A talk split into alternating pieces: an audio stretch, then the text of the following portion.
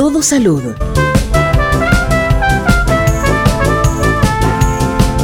Seguimos en Todo Salud y ahora vamos a abocarnos a conocer aspectos importantes sobre este denominado mes de la fertilidad. Desde hace varios años se conoce que los hábitos saludables son fundamentales para el cuidado de la fertilidad. Sin embargo, durante el último tiempo se ha puesto de manifiesto el concepto de prevención temprana de la fertilidad como modelo para la planificación en la reproducción.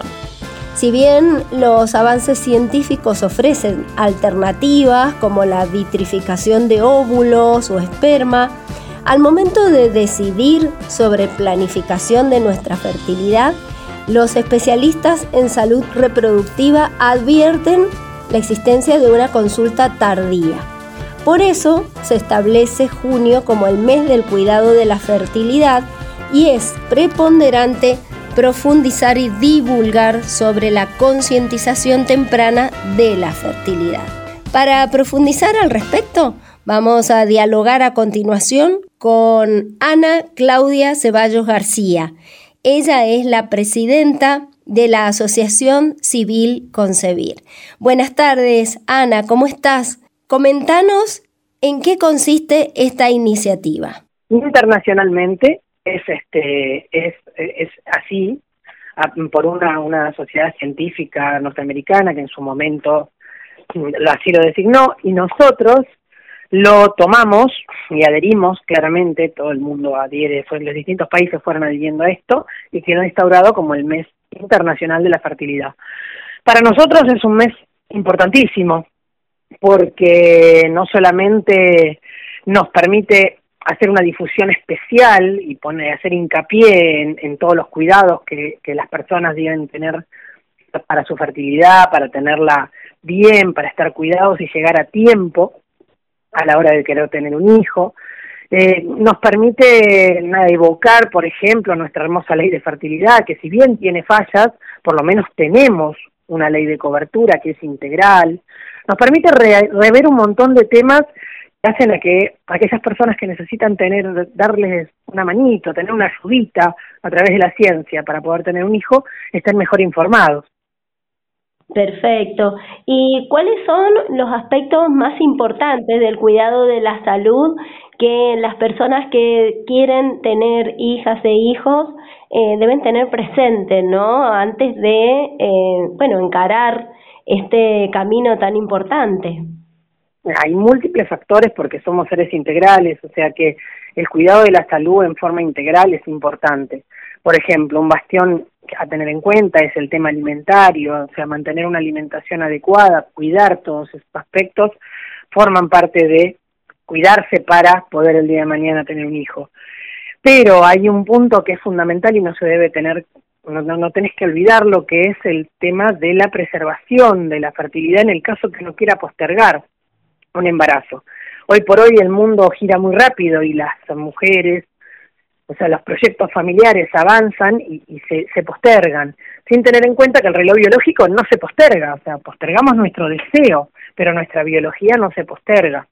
Entonces, en ese caso, hay que hacer este, algo para, para poder este, acompañar esta postergación. Y ahí está bueno, quien puede, ¿no? Eh, tratar de alguna manera de preservar sus óvulos, por ejemplo.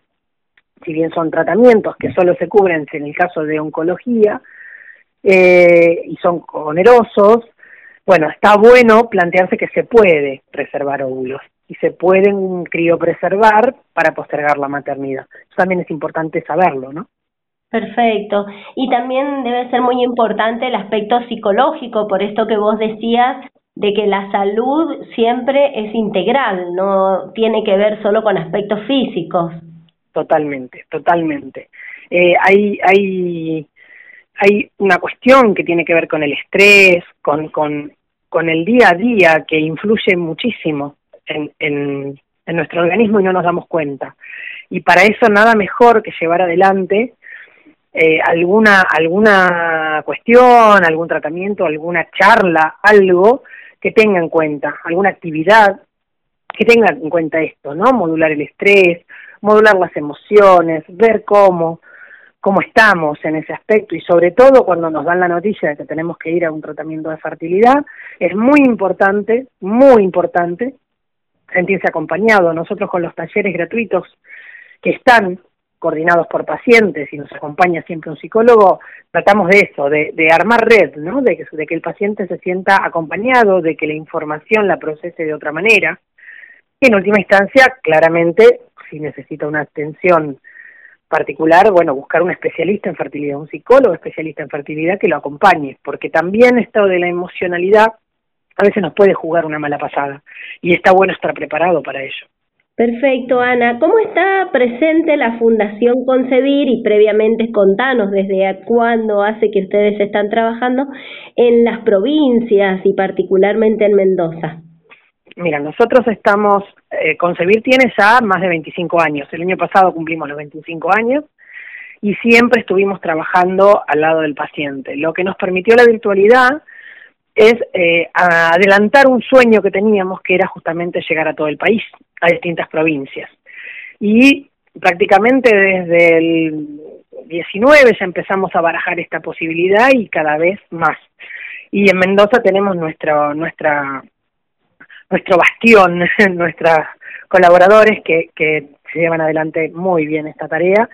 Y, y bueno, nada, tratamos de acompañar, tratamos de estar a través de los talleres, que son virtuales, con lo cual pueden conectarse, tienen que escribir simplemente a info.concebir.gmail.com y tratar de que de informarnos qué, qué tipo de taller necesitan. Si no, en nuestras redes hacemos vivos, tratamos de que el paciente se sienta acompañado. Ese es el secreto, acompañado se llega mejor. Perfecto, y fundamental ese acompañamiento cuando se vulneran derechos desde el punto de vista legal, ¿no? Porque muchas veces obras sociales y prepagas siempre intentan esquivarle a lo que la legislación les ordena.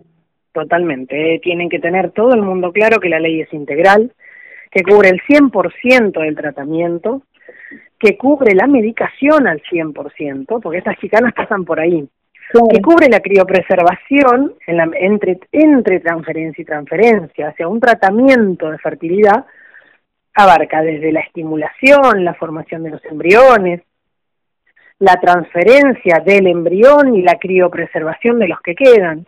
Un tratamiento cubre hasta tres transferencias. No tienen que volver a hacer otro tratamiento si quedaron embriones. Hasta tres transferencias queda cubierto. Esto hay que tenerlo muy claro porque las chicanas son muchas, muchas, muchas. Perfecto. Te agradecemos muchísimo, Ana, y seguramente a lo largo del mes de junio vamos a volver a comunicarnos para hacerle honor a este mes de la fertilidad. Con todo gusto, ¿eh? a disposición siempre. Hasta siempre. Estábamos dialogando con Ana Claudia Ceballos García, presidenta de la Asociación Civil Concebir.